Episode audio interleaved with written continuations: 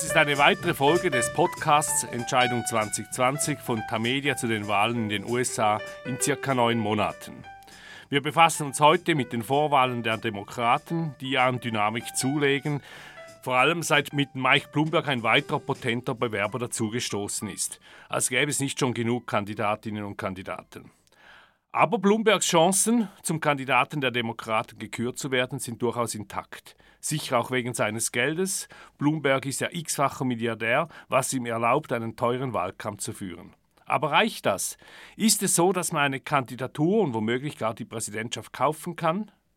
Und wer ist eigentlich dieser Mike Bloomberg?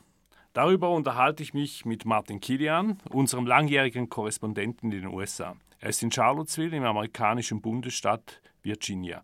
Ich bin Christoph Münger, ich leite das Reuters International der Tamedia-Redaktion in Zürich. Guten Tag, Martin. Guten Tag, Christoph. Michael Bloomberg hat die Bühne betreten. Wer ist dieser Michael Bloomberg? Tja, ein facettenreicher Mann. Also auf jeden Fall war er dreimaliger Bürgermeister von New York City, aber er ist natürlich auch ein mehrfacher Milliardär. Er ist laut Forbes der neuntreichste Mann der Welt mit ungefähr fünfundfünfzig Milliarden Dollar geschätztem Vermögen. Er war schon mal Republikaner. Er hat zweitausendvier sich für George W. Bush erklärt. Er war auch schon mal Demokrat. Er war eigentlich mal alles. Und jetzt möchte er eben vor allen Dingen noch Präsident werden, obwohl er eigentlich in vorgerücktem Alter ist. Er ist ja ist kürzlich achtundsiebzig Jahre alt geworden, ja. Das ist richtig und das ist auch eine äh, sehr lustige Sache eigentlich, wenn man sich das demokratische Feld anguckt. Drei Kandidaten, Biden, Bernie Sanders und Mike Bloomberg, sind alle während der Präsidentschaft von Franklin Delano Roosevelt geboren worden. Das sind also schon wirklich, wirklich, wirklich Senioren. Ja, und auch Elizabeth Warren ist schon über siebzig. Genau, ja. Also ein Seniorenwahlkampf, der uns da blüht, äh, vor allem weil auch ja die Jüngeren äh, ausgestiegen sind, weil sie nicht auf Touren gekommen sind. Bloomberg hat aufgeholt in den Umfragen, aber kann er Bernie Sanders noch abfangen? Der schreitet ja davon. Das ist eine gute Frage. Die neuesten Umfragen zeigen, dass Sanders jetzt auch in Kalifornien vorne liegt. Er liegt in Texas vorne. Und vieles wird jetzt also davon abhängen, ob Mike Bloomberg am dritten März bei dem Super Dienstag, wenn in vierzehn amerikanischen Staaten gewählt wird, gut abschneidet. Ähm, wenn er das tut, dann halte ich es für durchaus möglich, dass er Bernie Sanders noch gefährlich werden könnte. Ob er ihn wirklich abfangen kann? Naja, es könnte bedeuten, dass sich der demokratische Vorwahlkampf bis in den Juni, vielleicht sogar bis zum Präsidentschaftskonvent im Juli in Milwaukee hinzieht, was die Parteiober mit Angst und Bangen erfüllt. Aber es ist weiterhin offen, auch wenn Bernie Sanders im Moment ziemlich klar an der Spitze liegt. Aber nicht nur Sanders hat zugelegt, auch Bloomberg, der ja sich in Iowa und New Hampshire äh, noch vornehm zurückgehalten hat. Äh, auch er ist, ist in den Umfragen äh, gestiegen. Ist das einzig eine Frage des Geldes, also weil er Wahlspots gekauft hat im T V, namentlich in der Pause der Super Bowl, dem sportlichen Highlight in den U S A? Oder hat es mehr zu tun als mit Geld? Ja, ich glaube beides. Also mit Geld hat sicherlich was zu tun. Bloomberg hat über vierhundert Millionen Dollar für Werbung ausgegeben. Und das ist eine Menge Geld. Das ist mehr Geld, als alle anderen demokratischen Präsidentschaftskandidaten zusammen ausgegeben haben. Aber es ist eben mehr als Geld, weil zumindest das Establishment der Partei und moderate Demokraten immer noch hoffen, dass man irgendwas finden könnte, um einen Durchmarsch von Bernie Sanders, der sich ja als äh, demokratischen Sozialisten bezeichnet, zu verhindern. Und nun, nachdem also Joe Biden doch an Höhe verliert und nachdem er ins Wanken und Trudeln geraten ist, äh, zeichnet sie vielleicht ab, dass der moderate Flügel der Partei auf Bloomberg setzen könnte. Das ist sicherlich mit Risiken behaftet, weil Bloomberg Positionen vertreten hat, die eigentlich für Demokraten unannehmbar sind.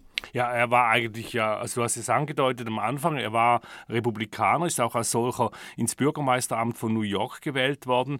Hat der überhaupt eine Basis in der Demokratischen Partei? Ja, eben in diesem moderaten Flügel, da hat er wahrscheinlich schon eine Basis, aber du hast recht. Äh, irgendwann in den letzten zwanzig Jahren hat Mike Bloomberg sich mal mit jedem wichtigen Teil der demokratischen Basis angelegt. Mit Gewerkschaften, mit Afroamerikanern. Man denke nur an seine äh, Verordnung in New York, Anhalten und Filzen, also dass Bürger, vor allen Dingen Afroamerikaner, äh, von der Polizei gestoppt wurden und nach Waffen und Drogen durchsucht wurden. Das wurde ihm sehr übel genommen. Er hat sich mit also Afroamerikanern angelegt.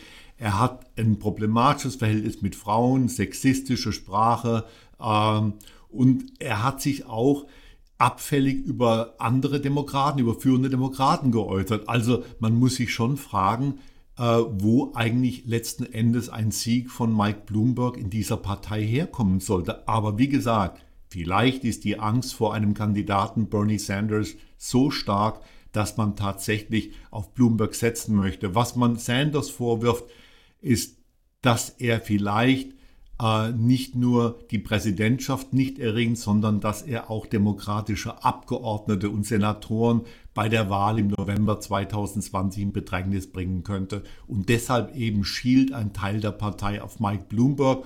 Vorher hat er auf Joe Biden geschielt, das scheint vorbei zu sein. Ja, aber das Problem besteht natürlich weiterhin. Also der moderate Flügel, wenn wir so wollen, ist eigentlich auf, aufgespalten. Du hast äh, Biden erwähnt, dann ist Buttigieg dort, äh, Klobuchar ist dort und jetzt noch Bloomberg. Das sind eigentlich vier Kandidaten. Auf der anderen Seite haben wir Sanders vorneweg. Äh, Elizabeth Warren fällt immer weiter zurück. Es ist eigentlich mehr oder weniger äh, Sanders gegen vier und die moderaten Stimmen auf der Demokratie Seite sind völlig zersplittert. Das ist richtig. Und darin liegt das Dilemma des Partei-Establishments in Washington.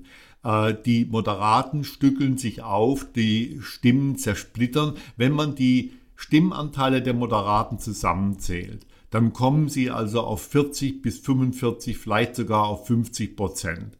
Aber, äh, und sie würden damit Bernie Sanders schlagen. Aber man hat sich auf keinen einzigen Kandidaten geeinigt und je länger Klobuchar, Buttigieg und Biden und Bloomberg im Rennen bleiben, desto schwieriger wird es Sanders abzufangen. Das ist die große Angst des Establishments. Wen will Bloomberg eigentlich verhindern? Trump oder Sanders? Beides. Ich glaube, dass er tatsächlich denkt, dass Sanders und die Leute, die ihn stützen, innerhalb der Partei denken, dass Sanders eine Katastrophe wäre, was meines Erachtens nicht wirklich äh, bewiesen ist. Es könnte auch anders kommen. Aber Bloomberg möchte auch Donald Trumps zweite Amtszeit verhindern. Und da muss man ihm schon ein bisschen Kredit geben. Er hat natürlich, was Umweltschutz angeht, was Schusswaffenkontrolle angeht, äh, hat er schon Markierungen gesetzt, die wirklich gut sind für die Demokratische Partei. Hinzu kommt, dass er jetzt ausgerechnet er, Mike Bloomberg, der von der Wall Street gemacht worden ist, dass er jetzt ein Programm vorgelegt hat, demzufolge er die Wall Street wirklich äh, beschneiden würde, dass er Regulierungen stärken würde. Das ist schon sehr seltsam, dass er sich also auch dazu durchgerungen hat. Ja, er Aber hat das, ich, ja? Er, er hat sein eigenes Geld ja auf der hohen Kante, oder? Das hat er ja, aber er hat natürlich sein Geld an der Wall Street verdient. Am, er war ja mal Händler bei Wall Street-Firmen und äh, er macht natürlich auch mit seinem Wirtschaftsdienst, äh, hat er Verbindungen zur Wall Street. Aber vor allen Dingen glaube ich, dass er wirklich Donald Trump verhindern möchte. Ob das jetzt eine reine Ego-Sache ist bei ihm, ist schwer zu beurteilen. Ähm, er war ja mal nicht so unfreundlich gegenüber Donald Trump. Das sind alte Kumpel. Aber das hat sich jetzt geändert und ich glaube, dass Bloomberg wirklich der Überzeugung nachhängt, dass eine zweite Amtszeit von Donald Trump verheerend wäre für die Vereinigten Staaten. Aber die zweite Amtszeit von Trump kann er nur verhindern, wenn die Sanders-Anhänger, vorausgesetzt Bloomberg wird der Kandidat, am dritten November dann auch für Bloomberg äh, stimmen würden. Das ist richtig und äh, da gibt es also ziemlich alarmierende Zahlen. zweitausendsechzehn war es so, dass ungefähr zehn Prozent der Sanders-Anhänger, äh, nachdem Sanders den Vorwahlkampf gegen Hillary Clinton verloren hat, äh, für Donald Trump gestimmt haben. Und ich hatte am letzten, äh, letzte Woche eine interessante Unterhaltung mit einem Freund von mir, der ein Sanders-Anhänger ist. Und der mir in ziemlich lautem Tonfall erzählt hat, dass er, falls sein Kandidat, also Bernie Sanders, nicht der demokratische Präsidentschaftskandidat wird, er nicht zur Wahl gehen wird. Und das ist natürlich schon alarmierend. Wenn zwanzig Prozent der Sanders-Anhänger im November die Wahl aussitzen oder gar Donald Trump wählen, dann sehe ich keine Möglichkeit für einen Demokraten, wirklich die Wahl im November zu gewinnen. Und Bernie Sanders würde zum Wahlhelfer von Donald Trump. Ja, das könnte man so sagen. Aber wie gesagt, ich bin etwas optimistischer als du. Ich meine, zweitausendsechzehn hat gezeigt, dass auch krasse Außenseiter plötzlich ins Weiße Haus einziehen können. Wer weiß, vielleicht wird das nochmal funktionieren. Aber es stimmt schon, die Sorgen von führenden Demokraten gegenüber Bernie Sanders, die Bedenken sind berechtigt, weil man einfach nicht weiß, wie das am Ende ausgeht. Und man muss auch befürchten, dass moderate Wähler in der politischen Mitte, in den Vorstädten, durch eine Sanders-Kandidatur im November abgeschreckt würden. Also traust du Bloomberg überhaupt zu, Donald Trump zu schlagen schließlich? Ja, das traue ich ihm zu, ja. Eine Sache wird schon mal sein Geld sein. Und das ist natürlich auch ein Vorwurf an Bloomberg. Man kann ihm vorwerfen, dass er versucht, die Präsidentschaft zu kaufen. Wenn er tatsächlich der demokratische Präsidentschaftskandidat wird, dann würde er wohl nicht davor zurückscheuen, zwei, drei oder sogar vier Milliarden Dollar seines eigenen Vermögens gegen Donald Trump in die Schlacht zu werfen. Ich glaube, dass er es machen könnte, ja. Was würde dann ein Präsident Bloomberg für eine Politik machen?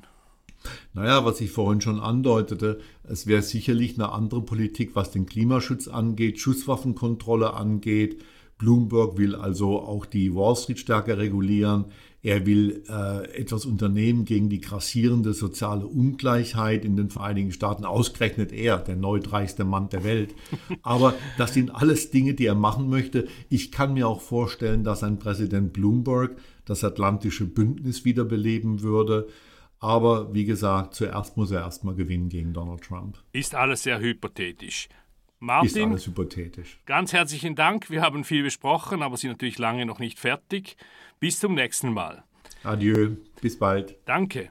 Das war eine weitere Folge von Entscheidung zwanzig zwanzig, dem Tamedia-Podcast zu den Wahlen in den U S A. Besten Dank für Ihre Aufmerksamkeit. Nachhören kann man diesen Podcast auf den Websites von Tagesanzeiger, B A T S, der Bund, Berner Zeitung und allen anderen Tamedia-Zeitungen. Am Mikrofon in Charlottesville, Virginia, war Martin Kilian, hier in Zürich Christoph Münger. Bis zum nächsten Mal. Hear us soon.